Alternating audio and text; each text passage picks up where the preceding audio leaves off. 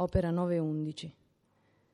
Grazie per le barche ferme, nella giornata grande e bellissima, con i ponti abbassati e le cabine piene di luce. Diranno che nel fumo si formavano volti estranei, incolperanno gli innocenti, li attaccheranno nelle loro case con gli eserciti. Inserisci la lingua nel fermaglio e domanda la grazia del martirio. Grazie per l'alba fresca e senza vento che precede l'inizio e i voli chiari e calmi separano il pomeriggio in due coppe di effimero argento.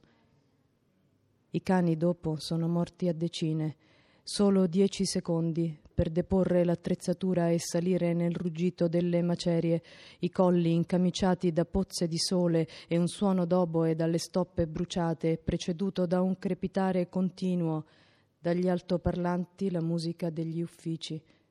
Nessun oroscopo annunciava il disastro, ma l'eco di un'antica profezia e il rumore di corpi che cadevano, poveri corpi fatti di paura primordiale, un gesto come avere gettato il pane. Maria Grazia Calandrone.